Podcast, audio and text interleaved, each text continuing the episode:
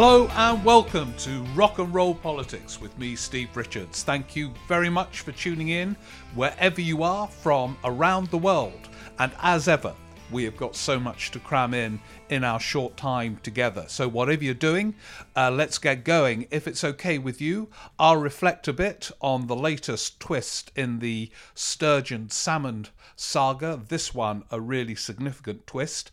We might have different interpretations, I don't know, but I will give you mine very shortly. Uh, we've got lots of fantastic questions and also a bonus this week. Now, those of you who just like pure politics, uh, you'll have to fast forward this bit.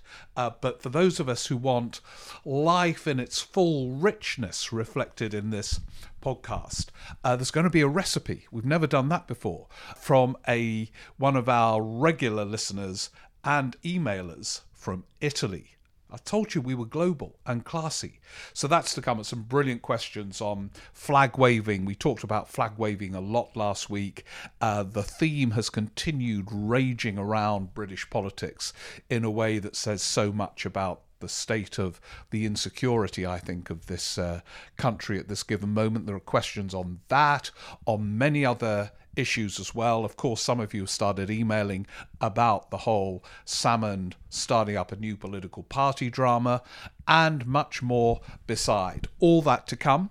Before we get going, a reminder you know what I'm going to say, but it's worth it. On April the 15th, Rock and Roll Politics streaming live at King's Place. You can get some tickets there. Also, yeah, it's Easter next week, and I thought towards the end I'm going to recommend a book to read, a book that I think provides quite a lot of insight into um, politics in, on many different levels. So that's coming up as well. Some some of you have emailed saying, "Oh, why we should do more book suggestions." Me, you, and everything. I think that's quite a good idea. I'm trying to read a bit more fiction at the moment because my life is so full of politics. I don't know if you feel the same, but anyway, I'm gonna recommend a political book towards the end with Easter looming. Not, I mean, it's completely irrational, as if Easter's any different from any other day when we're in this lockdown, although it's a semi lockdown by next week, isn't it? By Easter, sort of, anyway. Now, Salmond and Sturgeon. It's very interesting to me because um, I know Alex Salmond a bit, and he is, to my mind, one of the most interesting political figures to talk to. He is such a sharp reader of the political rhythms. I'm not just talking about Scotland and what he achieved as leader of the SNP, which I mean, many of you disagree with independence. Quite a lot of you now support independence, those of you listening in Scotland. But from wherever you are, uh, you have to accept what he did with the SNP was epic to win those elections, to get an overall majority in the Scottish Parliament, to get that referendum, etc. Uh, but beyond that, he's a very interesting figure to talk about politics. Uh, he he once told me that his hero was Harold Wilson, and I found that very revealing in Wilson's ability to kind of keep going, to keep his party on board. That doesn't quite match what's been going on with the SNP and Alex Salmond in recent times. But he, he has a fascination with politics which goes well beyond his own career. So, although there's been a lot of talk this weekend and over recent days about you know the scale of Salmond's ego driving the setting up of a new political party. He is not so self absorbed that he doesn't have a fascination with politics and way beyond his own kind of orbit. And so I always work on the assumption that when a figure like him acts, he has thought it through very carefully. And of course, on some levels, he has. My reading of his announcement last Friday of a setting up of a new party is this, and I, I, don't know, but many of you will who live in Scotland and follow this so closely, that this is his alternative route to trying to A, get Nicola Sturgeon, that's the soap opera bit of it, and B, take a more radical route towards getting hold of a referendum. I assume his preferred route was the fall of Nicola Sturgeon, triggered by the events of recent weeks, but that, of course, didn't happen when the independent inquiry found that she had not misled Parliament. So she remains, and what he regards as her cautious approach to a referendum remains in place also. So, in terms of the substance of the strategy, we know what it is. It is uh, partly to give her a bloody kicking, but beyond that, obviously, it is to put the case for a more daring route towards a referendum. And that has many consequences right away. As others have commented, it means that the election campaign, which has started now in Scotland towards the May parliamentary elections, will be wholly reframed. Uh, there are now two parties from uh, originating from the SNP. The Green Party is there already, also supporting independence, but two originating from the SNP, campaigning for independence, but in different ways. And the different ways will become a focus of the election in a way it wouldn't have been if Nicola Sturgeon had the field to herself. She was planning to put the case for independence and a timetable fairly vaguely outlined, and now she will be challenged much more about the nature of the timetable and what she plans to do in the aftermath of the election, because Salmond will partly determine the news agenda in that way. So clearly, that's what he is thinking, and by standing only in uh, seats which are distributed via the so called list system, he can claim with some legitimacy that he is adding to the potential force for independence in the next Scottish Parliament. All of that he'll have thought through. He plays a game of chess better than most in British politics. He's demonstrated that many, many times. However, having said all of that, it seems to me that with his act, much more than all the dramas that have preceded this act, the court case, the split with Sturgeon, the recent dramatic committee hearings, first with Salmond, then with Sturgeon, more than any of that, what he has done by setting up a new party, by encouraging fairly prominent figures within the SNP to defect to that party is a spell has been broken. Politics is partly almost mystical. It's about the capacity to cast a spell over all of us, the media and the electorate. And for many years now, the SNP has done this. They have created a sense of momentum, of purpose, of mission, and for all the internal tensions about the degree to which you move towards the referendum and what devices you use to get it, there was a facade, at least, of unity around that sense of purpose and mission. When you have someone as prominent as Alex Salmond, however controversial a figure, setting up a new party to put the case for independence, the spell is broken. There is a sense that, oh yeah, this mighty SNP sort of taking all before it is no longer quite so mighty. If it was, there would be no need for another party to, if not compete with it, because it won't be technically competing in the constituency seats, etc. But it's there. And voters, even even within the intensity of the debate about independence in Scotland, still don't follow the hourly twists and turns of politics as we all do. What they will do is get a sense of, well, something can't quite be right within the SNP.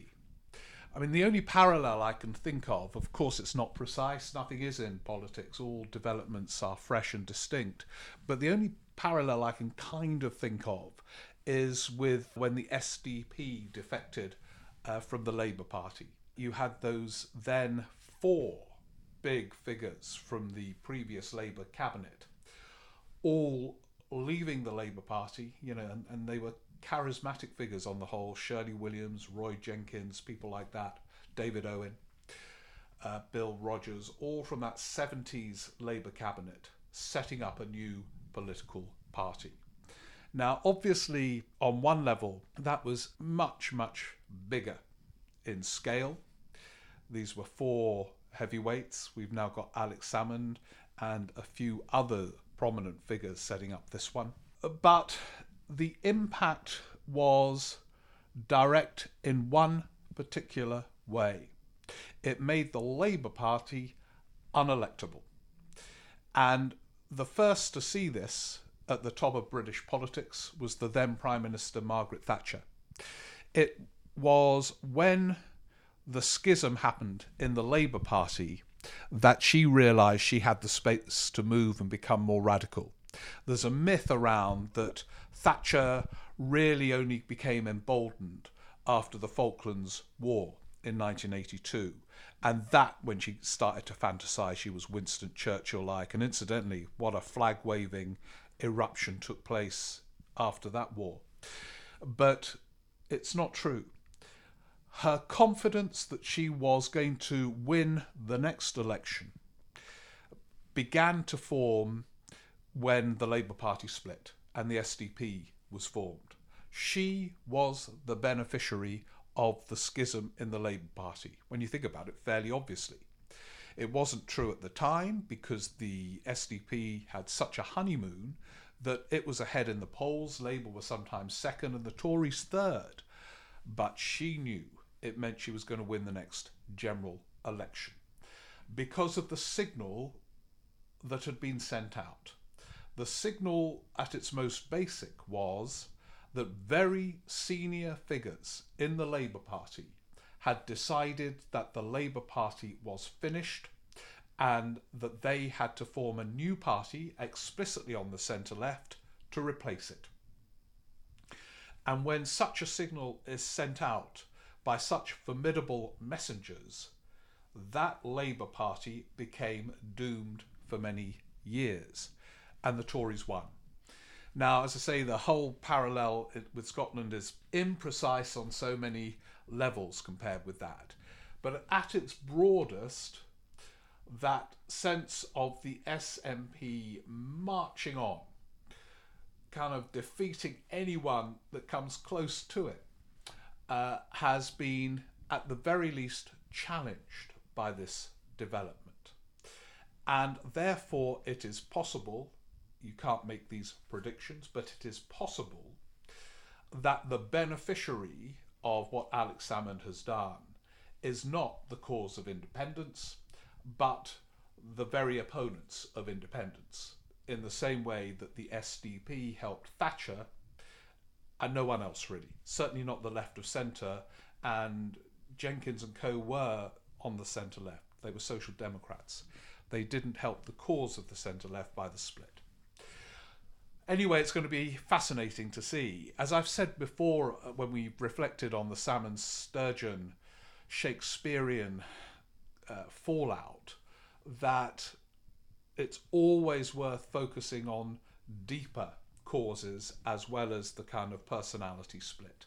And there are, of course, as those of you living in Scotland know, much better than any of us lot living elsewhere.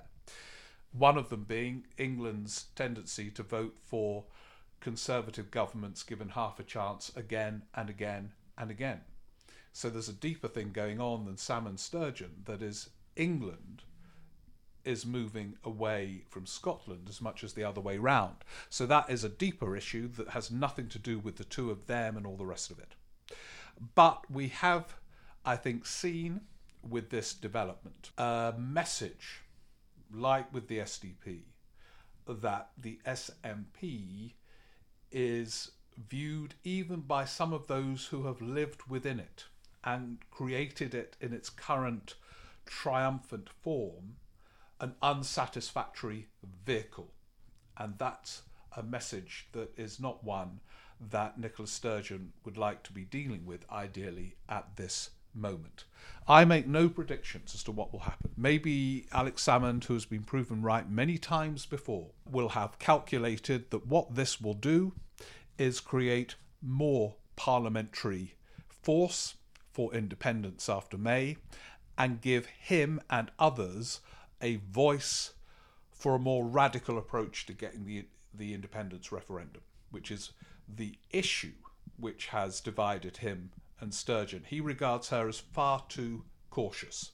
She, and she's now said this in her response to the creation of this new party, sees him as a gambler and sometimes a reckless gambler.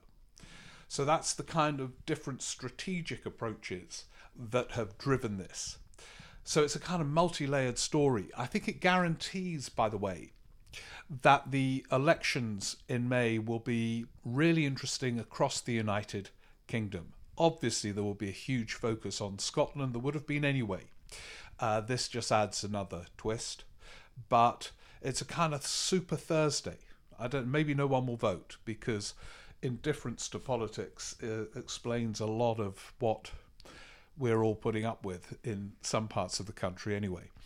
But because the elections were postponed last year, this is the nearest we're ever going to get to a general election between elections between general elections. Huge numbers of seats being contested. So, anyway, get ready for that. Take a deep breath. We might have to do a kind of special uh, after that one uh, because the outcomes will determine politics for, you know, in terms of the UK wide issues, you know, what Starmer's leadership doing? Is, is this Tory vaccine bounce? turning into electoral triumphs, and obviously then you have the Scotland thing as well. So it's all going to get really epic. Now I said I was going to recommend a book. I'll do that at the I'll do that at the end. My recommendation of a political book. But let's have a look at a few of your questions. Now for those of you who weren't here last week, you can listen back, of course. That's the joy of podcasts, they don't disappear. Uh, but for those of you who were, just a reminder, uh, I was looking at the obsession with flag waving that has suddenly taken place and what it tells us about the country and its politics. And there are a few questions about that coming up. One from uh, Stephen Townsley. He just makes a point, really. Uh, Stephen says, Is the flag making industry the only industry to discover a Brexit opportunity? Yeah, those who make flags will be making a fortune. I mean, it's going to be compulsory soon. To you can't go out without a flag. It won't be masks; it will be flags.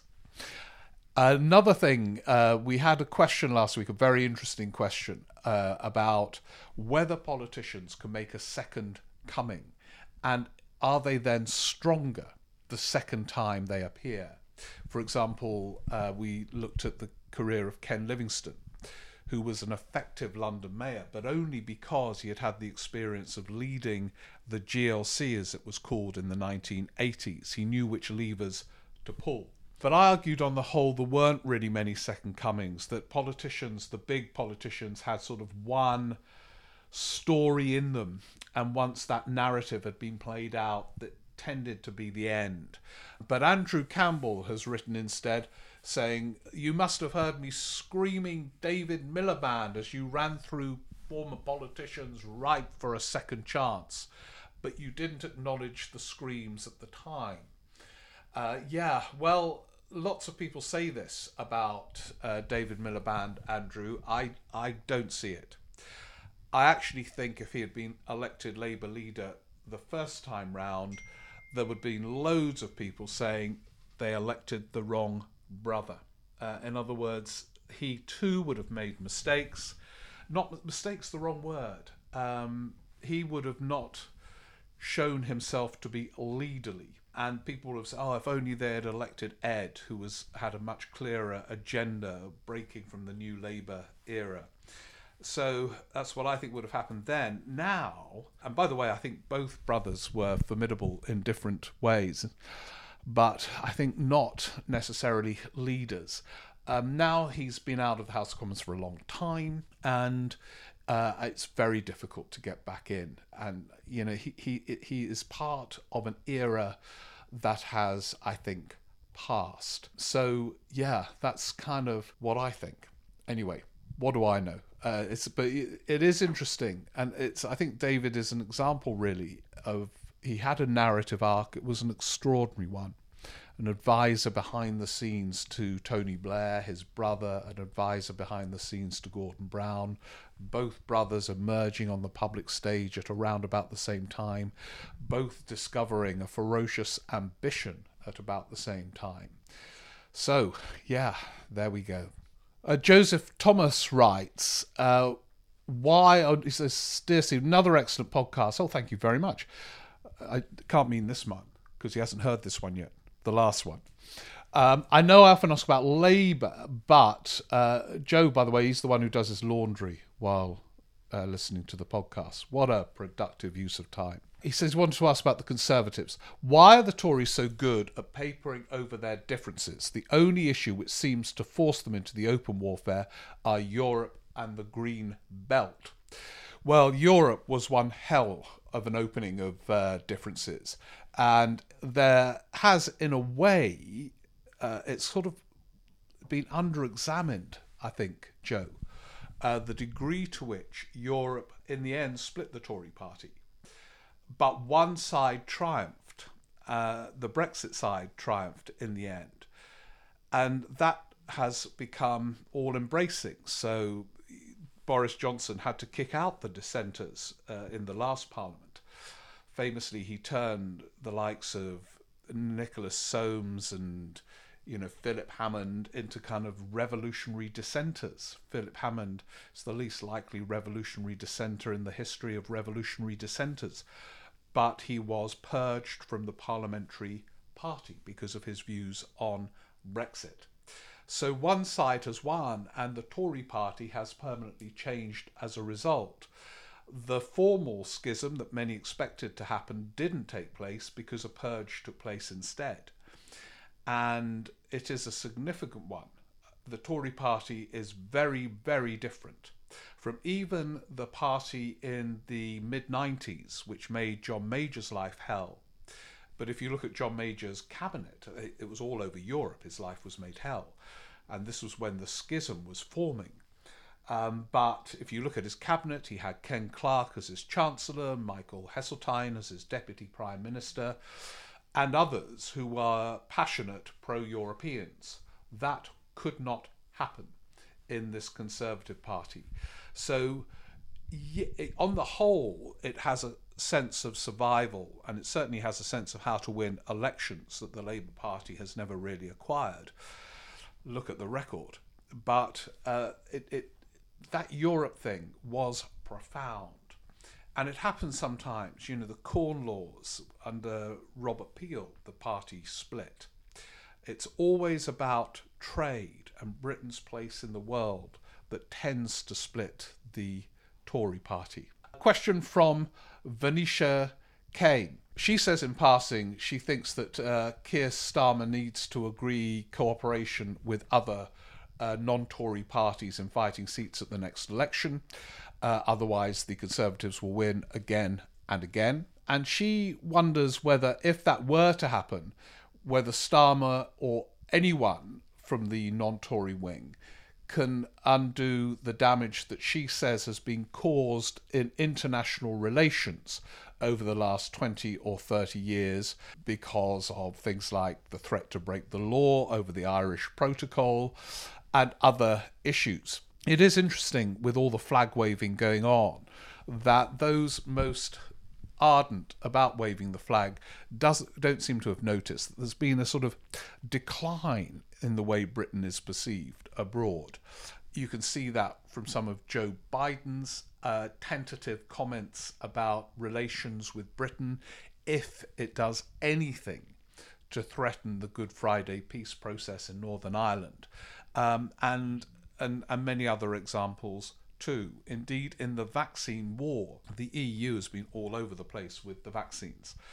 But one of the reasons it feels it has the space to threaten not to export the vaccines to Britain, even if that violates contractual arrangements, is because with old Lord David Frosty Frost, uh, Britain is threatening to break the law all over the place in terms of the withdrawal agreement, which was entirely the product of Boris Johnson's negotiation.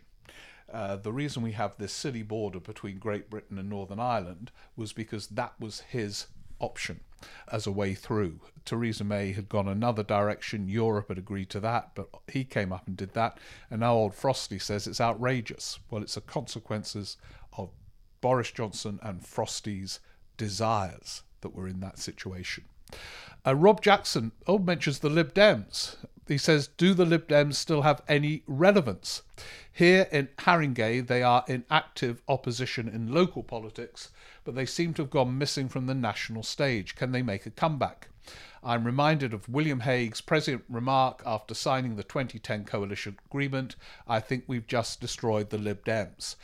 And I certainly think the coalition period still hovers over them on many different levels. The decision to go in with such enthusiasm as Nick Clegg conveyed at first, with a Tory leadership on the radical right. Uh, Nick Clegg falled for the idea that they were modernising centrists, but they were absolute turbocharged Thatcherites, as Oliver Letwin once described them to me. And so, on that basis, they continued to be wrecked by association. But beyond that, they haven't really had that debate within about who they are, what they are, why Clegg found it okay and not just okay, but why he was so enthused in the early years of the coalition why they didn't really prevail in terms of their main agenda, constitutional reform. Were they outmaneuvered? I mean, all those kind of things. You know, what is their economic stance? Are they Orange Book liberals, small state, market economy? Or are they the sort of Charles Kennedy, David Steel, left of centre, social democratic liberals? If so, are the two possible to coexist? You know, after the traumas they've been through, you know, parties need big debates and then work their way back onto the political stage. Ian Davidge, uh, this is an interesting letter. Uh, this is my first message to you. Well, thank you for writing in, Ian. I write as someone who's had a lifelong interest in politics, so that's 70 years and counting. Well, it's great that you're part of the rock and roll. You're still rocking and rolling, Ian. And he says it's been an amazing period to live through. Anyway, Ian uh, guides me through some of the many political experiences he can recall, including Suez, uh, which we talked about last week in the context. Suez was the point where Britain's sense of place in the world, its own identity, was really challenged for the first time since 1945 and still hovers over so much in British politics. It kind of links directly to Brexit and the flag waving. What happened in Suez. If you didn't listen last week, I kind of gave a summary of it.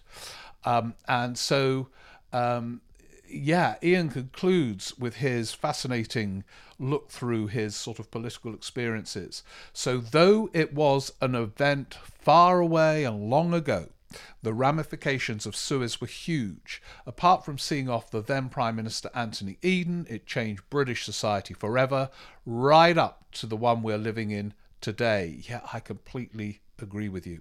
Um, so, uh, thank you for that. Keep in touch, Ian you know, I, am a great fan of context. We all are here on this podcast. So make sense of things for us uh, on the basis of what's happened in that long life of yours, which is still rocking, um, because it's only through context that the present makes any sense at all. Margaret Coultrup uh, writes to say that she was hooked on the theme tune. I get lots of emails, Margaret, about the theme tune to this podcast. She says, I think it's The Ventures.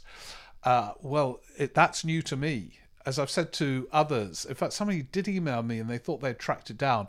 All I know is I had to pay a fortune for it at some point, and and that allows you to to play it. It's, and it's not a kind of well-known rock band, but uh, you might be right. But I've got I'm hooked on it now. In fact, I go running just listening to the theme tune. and and really impr- your speed. I mean, you can do you can break all world records listening to it. Um, but thank you for your inquiry, and you might be right as to its origins. Graham Briggs wonders uh, whether it's time for a completely new opposition party, given the failure of Labour to win elections. It's the perennial problem, Graham, that Labour won't go away, and if it won't go away, uh, it has to remain the main vehicle as an alternative to the government. To go back to the SDP again, it was absolutely clear and should have been to anyone around at the time, but wasn't, that when the likes of Denis Healey and Roy Hattersley decided to stay in the Labour Party, and remember in 1983 when the SDP was still very much in evidence, Tony Blair and Gordon Brown became Labour MPs, not SDP MPs, it was absolutely clear that the SDP were not going to destroy Labour and wipe them out. So all it could do was split the non Tory vote. So any changes, I think, Graham, will come within the Labour Party, but they are testing the claim to be an alternative government when they lose four elections in a row, as they have done recently. Daniel Cullen uh, writes, uh, he's talking about Alex Salmond. He just says, this is quite a short question, one word question though. Why, why, why, why, why? Uh, but actually, Daniel, like with me, he says Salmond is clearly not an idiot and has been a smart political operator, like or loathe him. I know politicians are obsessed with legacy, but surely anyone could see how desperate and awful he looks in setting up this new party. Utterly bizarre. It, it, it is, to say, I know him and I, I, I think he is a smart political operator. But yeah, I know. It's that second coming thing, actually, which we were talking about earlier when we had the question about David Miliband and whether he could be a second coming politician. Well, for Alex Salmond, this will be the third or fourth coming. And in a way, that narrative arc. I know he had retired once before and came back and triumphed and things, but it seems to me that that narrative arc for him ended pretty triumphantly, really, the day after the independence referendum when he resigned, in effect handed over to Nicola Sturgeon. But let's see. I mean, I, I never underestimate his guile and his capacity to read politics, as I said earlier, like a game of chess. Another one, there's no name at the end. The thing at the Oh, yeah, there is. Sorry. Yeah, of course there is. What am I talking about? It's from Simon Duffin. And uh, Simon writes, I'm afraid I can't match your fitness followers who run or row as they listen. Well, you only just therefore qualify, Simon, to get in on this. Um, I'm almost dr- always driving as I play podcasts to and from my work in rural Victoria in Australia. I told you we're, we've got loads of listeners in Australia. So if I miss any section of your weekly answers, it's because I'm focusing on avoiding the roaming roos, which occasionally try to jump into my path. Well, I hope you don't bash into one during this uh, podcast, Simon. Now, Simon says, I, re- I remember Simon. He said, We actually met 10 years ago when I, Simon, was leading a different life as the European Parliament's official dealing with UK media relations. Uh, yeah, I, I remember it very well. He said, I noted your comment on Ed Balls' bizarre career trajectory, going from shadow chancellor to a strictly dancer. Then, of course, the key other thing being much more popular as the strictly dancer. You'll probably find my career change a bit baffling too, as I've moved from the hurly-burly of Westminster and Brussels media operations to a new life treating people in pain and other physical ailments as a remedial massage therapist. I kind of I think that's a brilliant career change. It doesn't pay as well, but boy, it's a whole lot more fulfilling with tangible results day by day. And I love how I can meet a sheep shearer with a bad shoulder one day or a gold miner with a crick neck the next. Well, it's certainly different from Brussels and Westminster. Uh, I kind of I'm listening and reading this with envy. Anyway, his question relates to Scotland. Ever since Brexit, I hold a more sympathetic candle for those seeking independence for Scotland, but I do worry that many of the arguments in favour of independence pretty well match many of those of the Brexiteers in terms of knee jerk opposition to the distant political powers, Westminster or Brussels, and don't really address all the practical issues we are starting to see from Brexit border issues, economic chaos, jobs, etc. Um, yeah, and I, I completely agree. I think uh, this is well, I've said this before, and I kind of get responses that suggest that I'm wrong. But when I hear Nicola Sturgeon being so articulate on so many issues, so in command of the detail, although I have to say she is looking strained with this whole Alex Salmond business, as you would have to be not human not to be if you get the double negative. But um, I completely agree um, that when she starts addressing the issue, she can put the case against Brexit better than any UK politician. And at the moment, with Keir Starmer clunkily silent on the issue, she's the only one who can do it. But then when she tries to justify Scotland and has to address questions about borders and all the other things, I think she suddenly loses that authoritative fluency because of the contradiction. And um, it's going to be interesting if these arguments develop in the coming months, assuming, say, the SNP plus Alex Salmond and others do get a majority in the next Scottish Parliament, how these questions are addressed. So, well, thank you very much for keeping in touch and good luck with the. It's such fruitful work making us all feel better. Um, it sounds a great change of lifestyle on every front. Uh, do keep in touch with all of us uh, with rock and roll politics and the podcast, and good luck in Australia, where it's obviously you've been for some time. Now, as I say, we are global. Just, we're, we're so global. This we're now back into Europe.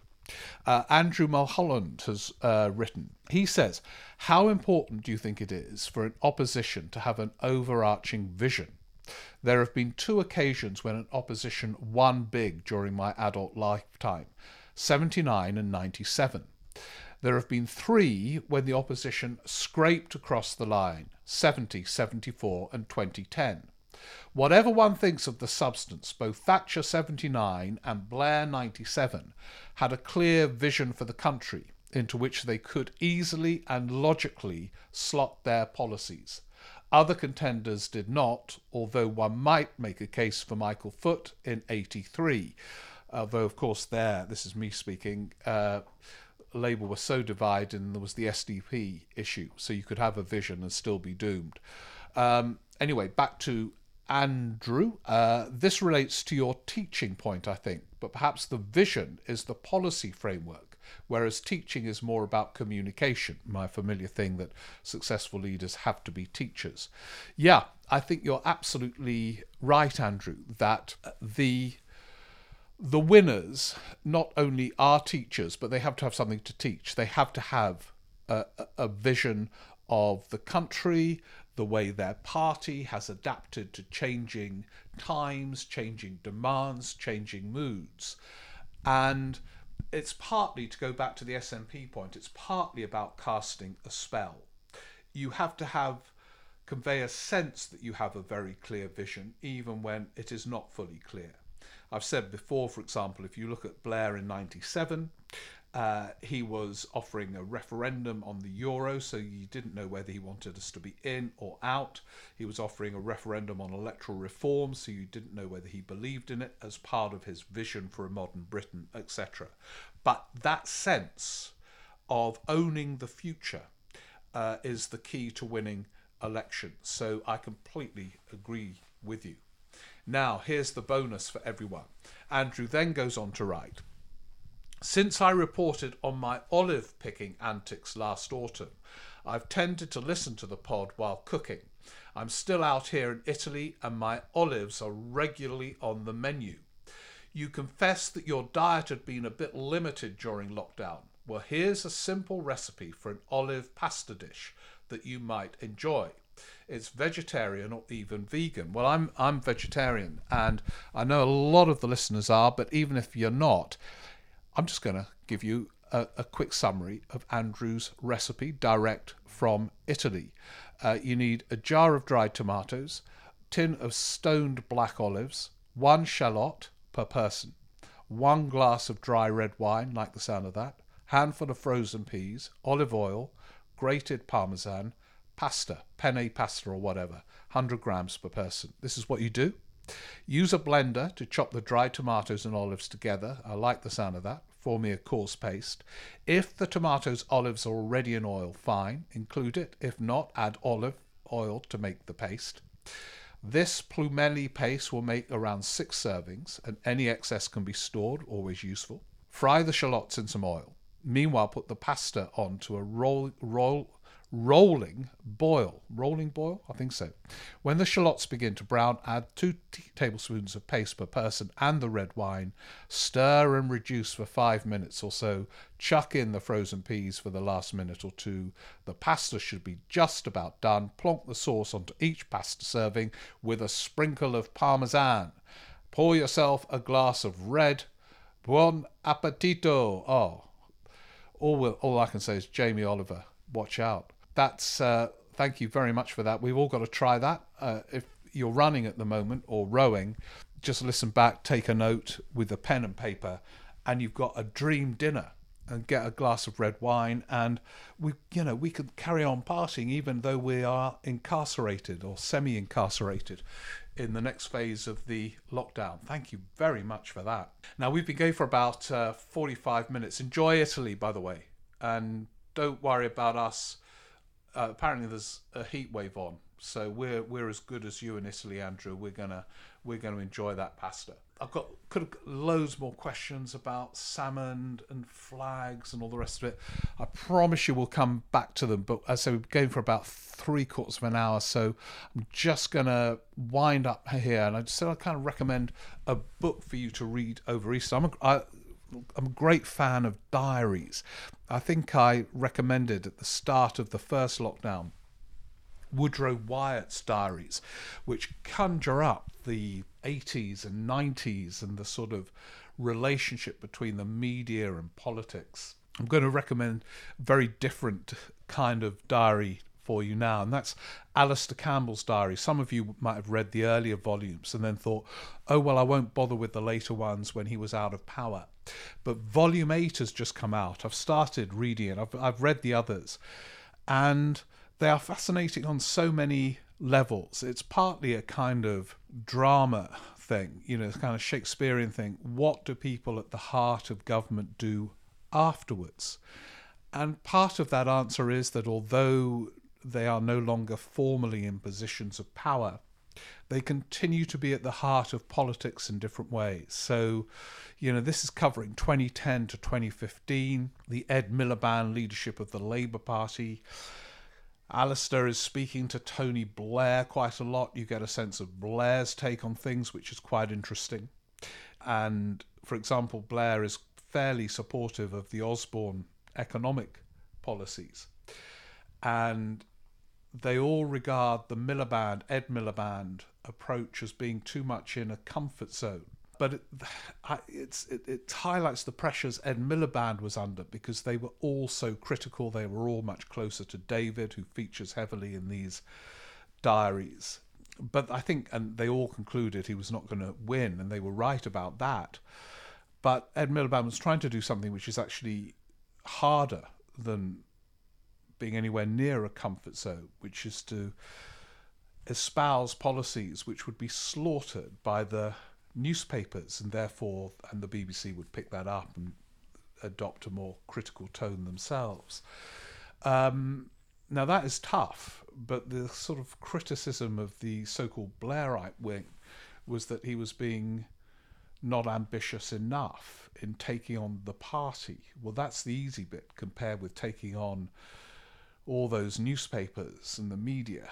So, it, anyway, it, it, that's all fascinating. The degree to which Ed Miliband speaks to Alastair Campbell for advice on presentation and other issues to do with leadership.